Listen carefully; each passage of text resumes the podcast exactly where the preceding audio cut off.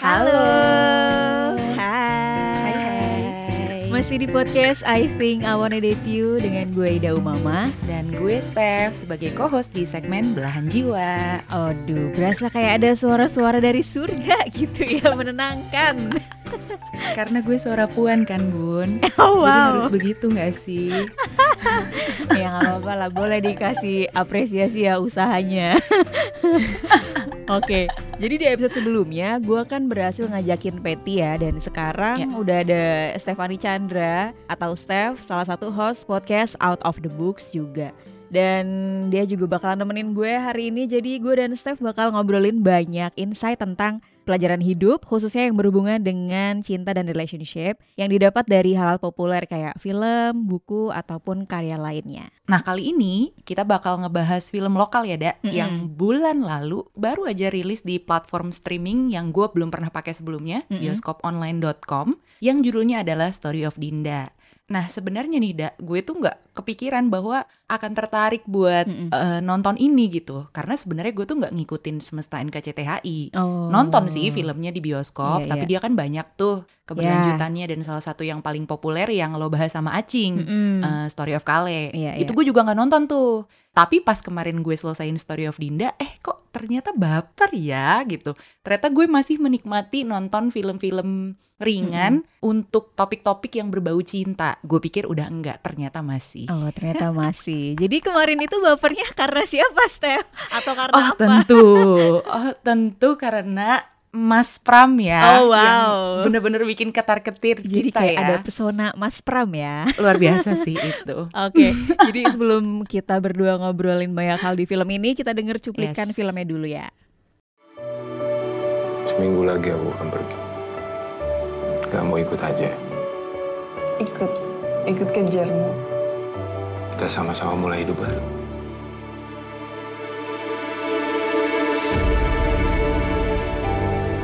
Kamu tahu kan awalnya aku selalu berusaha untuk menghindar dari kamu itu karena aku nggak pengen punya masalah sama kamu Kenapa harus berpikir bahwa hubungan ini akan rusak? karena kita kenalan di situasi yang nggak ideal aku punya kale Kamu tuh kenapa sih harus susul aku? Kan aku bisa pulang sama Nina. Ya emang salah aku jemput kamu doang. Nah, pertama-tama gue mau komentar tentang alur filmnya. Mm-mm. Kayak yang tadi gue bilang sama lo, kan gue nggak nonton ya Story Iya. of Kale. Jadi gue tuh agak lost in translation gitu waktu Hmm. nonton. Mm-mm. Karena maju mundur kan kalau lo Iya, udah nonton bener. tuh. Jadi di awal kayak udah ada satu setting, terus dia tiba-tiba ganti setting. Gue jadi awalnya bingung gitu, ini tuh keberlanjutannya atau sebelumnya atau gimana ya gitu. Hmm, iya sih, gue juga setuju. Nah pas eh, gue nonton ya, ini alurnya maju Mm-mm. mundur. Terus gue pikir, loh ini kan yang waktu itu di Story of Kale, kok muncul lagi gitu kan? Oh, Soalnya lo eh, ada kayak gitunya. Iya ada kayak gitunya kan. Makanya kalau misalnya sebelumnya nggak nonton Story of Kale bakal agak bingung. Tapi menurut gue masih tetap bisa ditonton sebagai satu kesatuan. Kesatuan gitu ya. Heeh. Jadi kan di Story of Iya, Dinda ini setuju. nih buat yang belum nonton ya teman-teman bercerita tentang Mm-mm. eh, alasan kenapa si Dinda si Aureli Muremans ini yang cakepnya masya Allah Masya akhirnya Allah. akhirnya dia Gila. berani untuk mengakhiri toxic relationship dengan Kale yaitu Ardito Kale. gitu kan. Si Mm-mm, Dinda ini tuh pengen putus sebenarnya sama Kale tapi dia ngerasa gue tuh sayang banget sama Kale makanya dia bertahan di hubungan yang toxic yang gak sehat kan. Akhirnya Betul. ya udah di suatu hari di bar Dinda ketemu sama Mas Pram yang diperankan oleh Abimana gitu kayak idola Aduh, kita semua. Ketar ketir gue. Soalnya Pram ini, jadi kan gue juga pas nonton setting pertama langsung Pram tuh. Iya. Jadi gue udah langsung lihat nih pesonanya, even dari awal tuh kayak dibikin, aduh digenjot banget deh.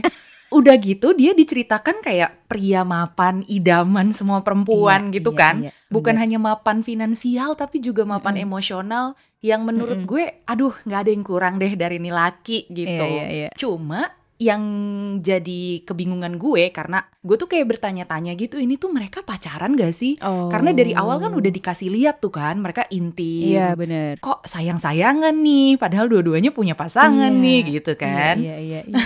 Jadi antara bingung ya, ini selingkuh apa enggak gitu ya sebenarnya ya. Bener. Tapi maksudnya bener. deep down tuh sosok Pram ya, menurut gua Mm-mm, too good to mm-mm. be true gak sih kayak lu Setuju. nyari kayak gini di mana di dunia nyata, Bo, gitu kan. Terus yang kayak gini tuh mana mungkin sih gitu. Satu mana mungkin. Iya. Yang kedua kalau udah ada di depan mata ya kali lu tolak gitu kan. Iya, dan kalaupun ada belum tentu dia suka sama kita.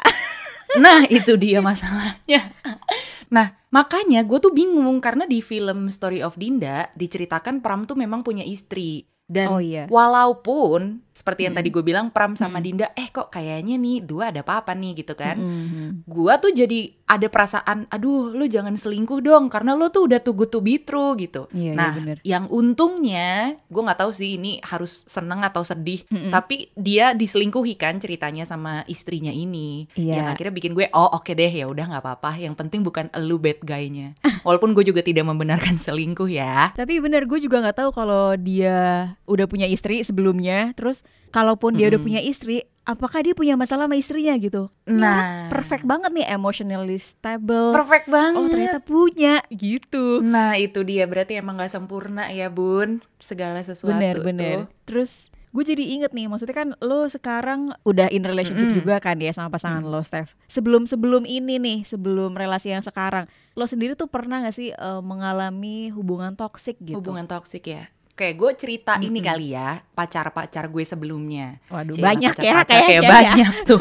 Enggak, enggak bun, cuma dua, cuma dua tenang. Oh cuma dua. Nah pacar pertama tuh juga nggak bisa dihitung pacar kali ya, kayak masih cinta monyet. Oh, Oke. Tapi memang patah hati pertama yang lama banget move onnya itu adalah pacar yang itu. Nah di Hmm. relasi itu usia gue tuh SMP gitu deh, akhir-akhir Iya. SMP kelas 2 kelas 3. Nah waktu pacaran rasanya kalau sekarang gue lihat ke belakang gue yang toxic karena lo tau kan tipe cewek-cewek yang kalau ditanya kamu bete ya gitu, tapi jawabnya "Ah, enggak enggak padahal sebenarnya bete gitu. Nah itulah gue. Gue kalau inget-inget ke Oke. belakang gue malu. Tapi intinya gue kayak ngerasa, aduh, karena udah tahu kayak gitu, yang gue juga baru ngeh nih setelah gue gede gitu ya. Oh itu Mm-mm. ternyata toksik ya namanya. Nah ditinggalkanlah Hmm. gue. Jadi memang gue yang kasusnya gue yang ditinggalkan. Berarti lo diputusin. Betul. Lalu apa sih yang Oke. dilakukan anak SMP toksik? Ya playing Mm-mm. victim.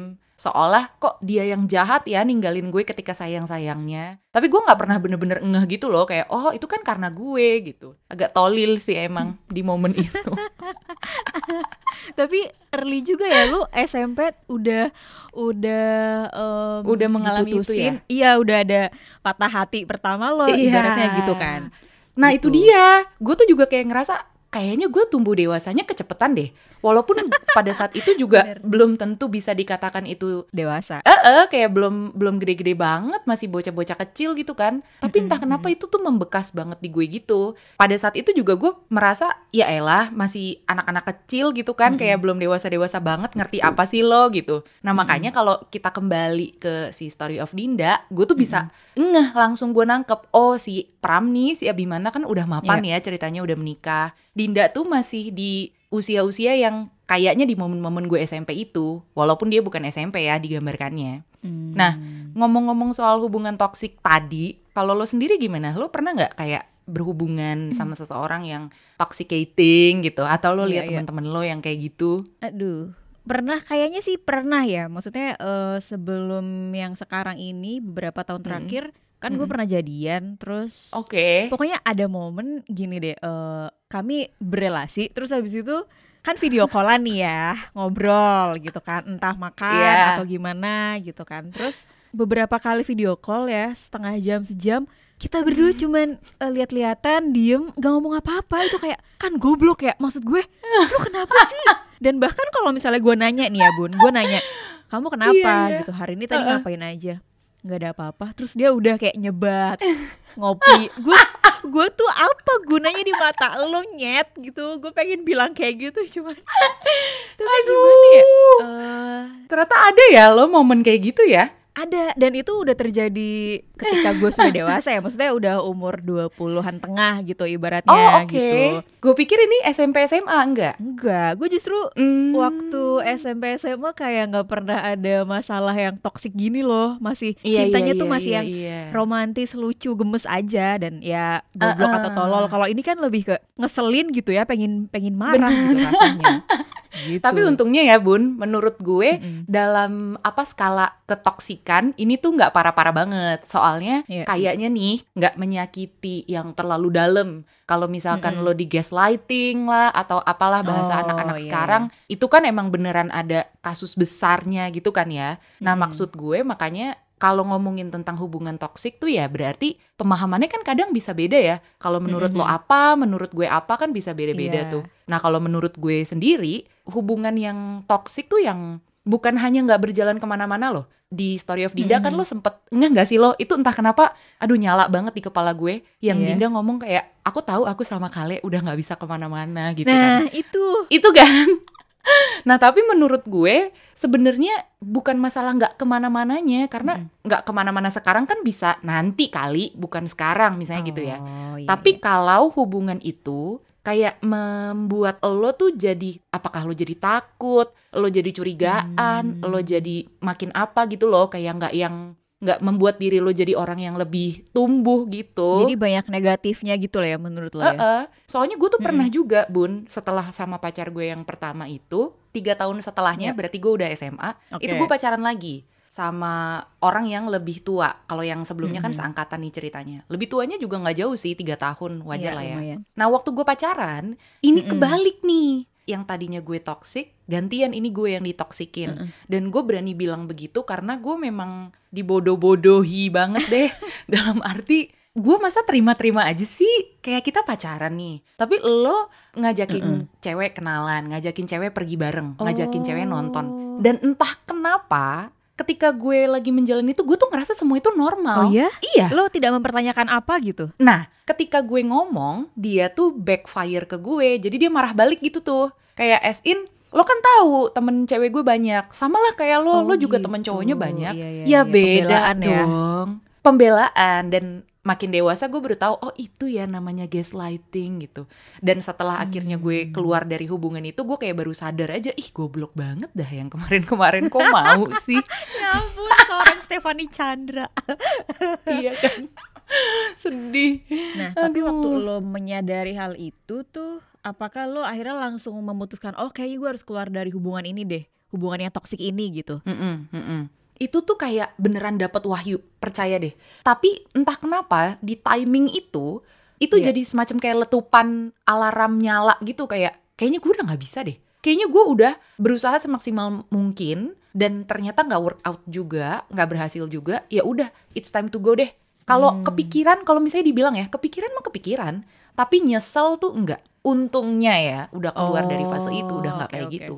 Nah kalau lo sendiri emangnya gimana sih cerita-cerita keluar dari Hmm. hubungan toksik yang apakah lo atau teman-teman lo gitu? Jadi Nilalah dia yang mutusin gue dan dia menyadari kalau gue nggak Oh. bisa nih nyenengin lo, gue nggak bisa ngurus diri sendiri, jadi kayaknya nggak bisa ngurus hubungan ini gitu tuh kayak, hah, aneh banget, sumpah. Wah, oh my Sumpah itu god, di sisi lain aneh, pengen gue tapi- tampar. tapi di satu sisi itu kayak mukjizat gitu loh. Jadi gue nggak usah merasa bersalah, iya, iya. gue iya. harus mengeluarkan diri, tapi ya udah, kan dia udah ngeluarin gue kan. Tapi lo emang mau putus nih? Lo emang mau putus di momen itu? Sebenarnya gue pengen putus, tapi gue belum yakin. Kayak Uh-uh. emang kalau gue putus juga emang apa Uh-uh. bedanya gitu loh kayak nggak nggak nggak kerasa beda until Iya, iya, iya. until Berarti pacar di lo- satu sisi hubungan ini juga buat lo kayak yang ya udah ada nggak ada, Ada gitu nggak ya? ada, Ada, yang oke, nggak ada Iya, juga nggak ngaruh dalam hidup gitu. lo gitu nggak akan signifikan makanya ini kayak mirip-mirip Iya, iya, yang tadi lo bilang kan lo harus mentok dulu nih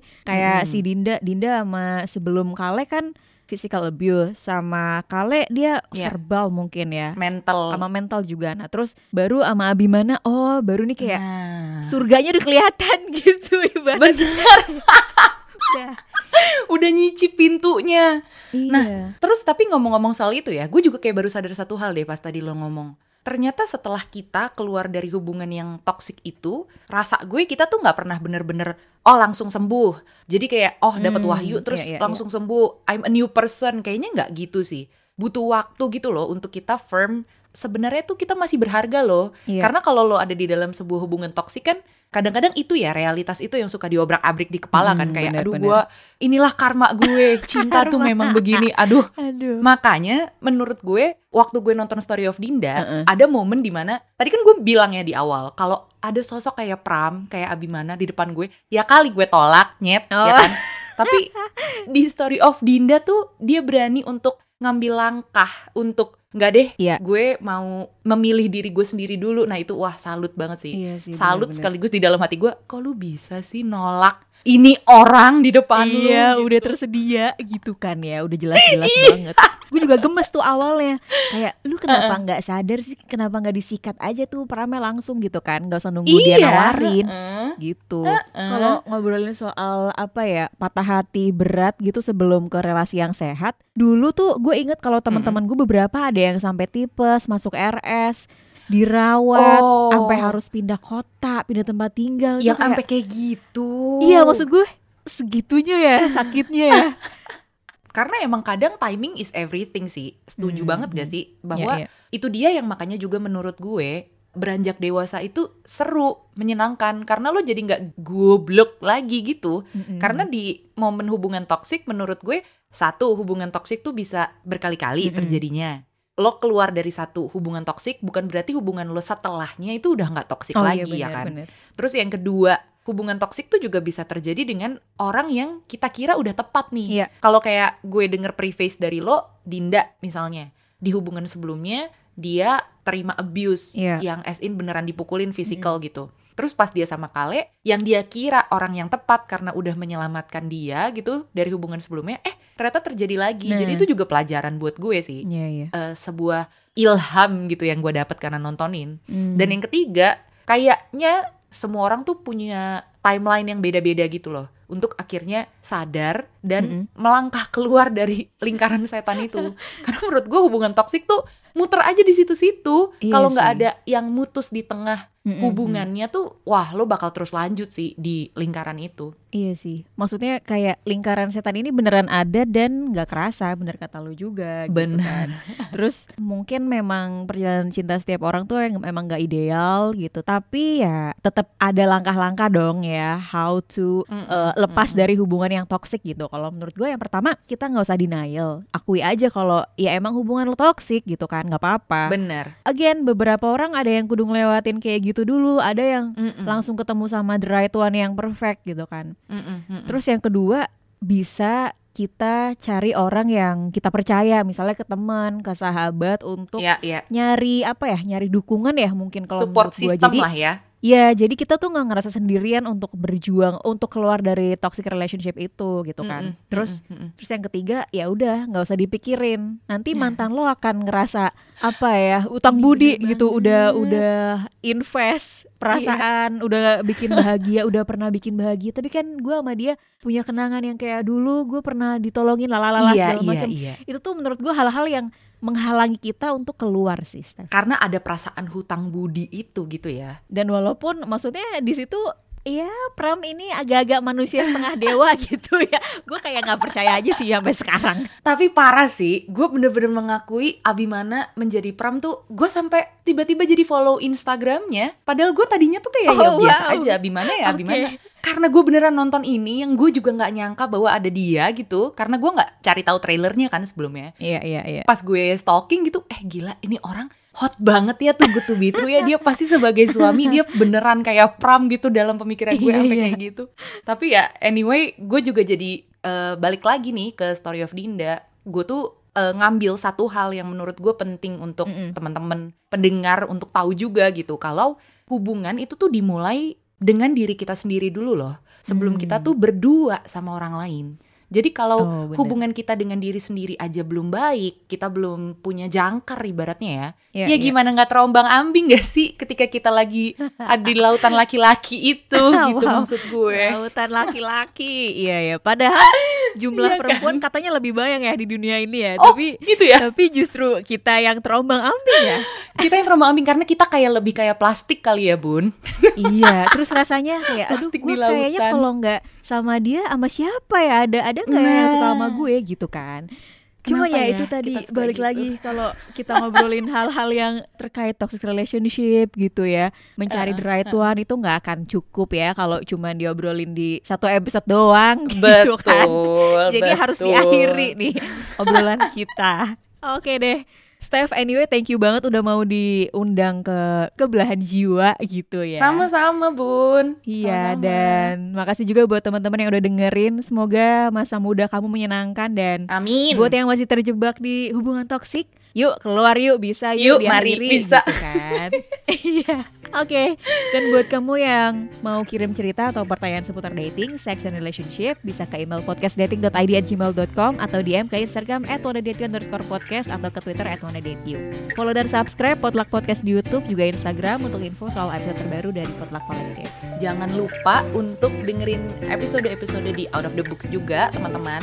Karena di sana kami berdua ditambah dengan Patty, ditambah dengan Acing, kita membahas isu-isu relationship juga. Kalau nggak salah di episode 4 ya, Bun. Kita ngomongin Iya. tentang finding the one dan segala macem. Kalau teman-teman udah dengerin episode ini, jangan lupa mampir ke Out of the Books untuk denger episode naik kelasnya lah gitu. Ngomongin Iya. topik-topik yang lagi hangat, yang kayaknya menarik buat teman-teman dengarkan juga. Oke deh, terima kasih sekali lagi buat yang udah Yes. menyimak episode ini. Selamat beraktivitas. Dadah. See you. Dadah.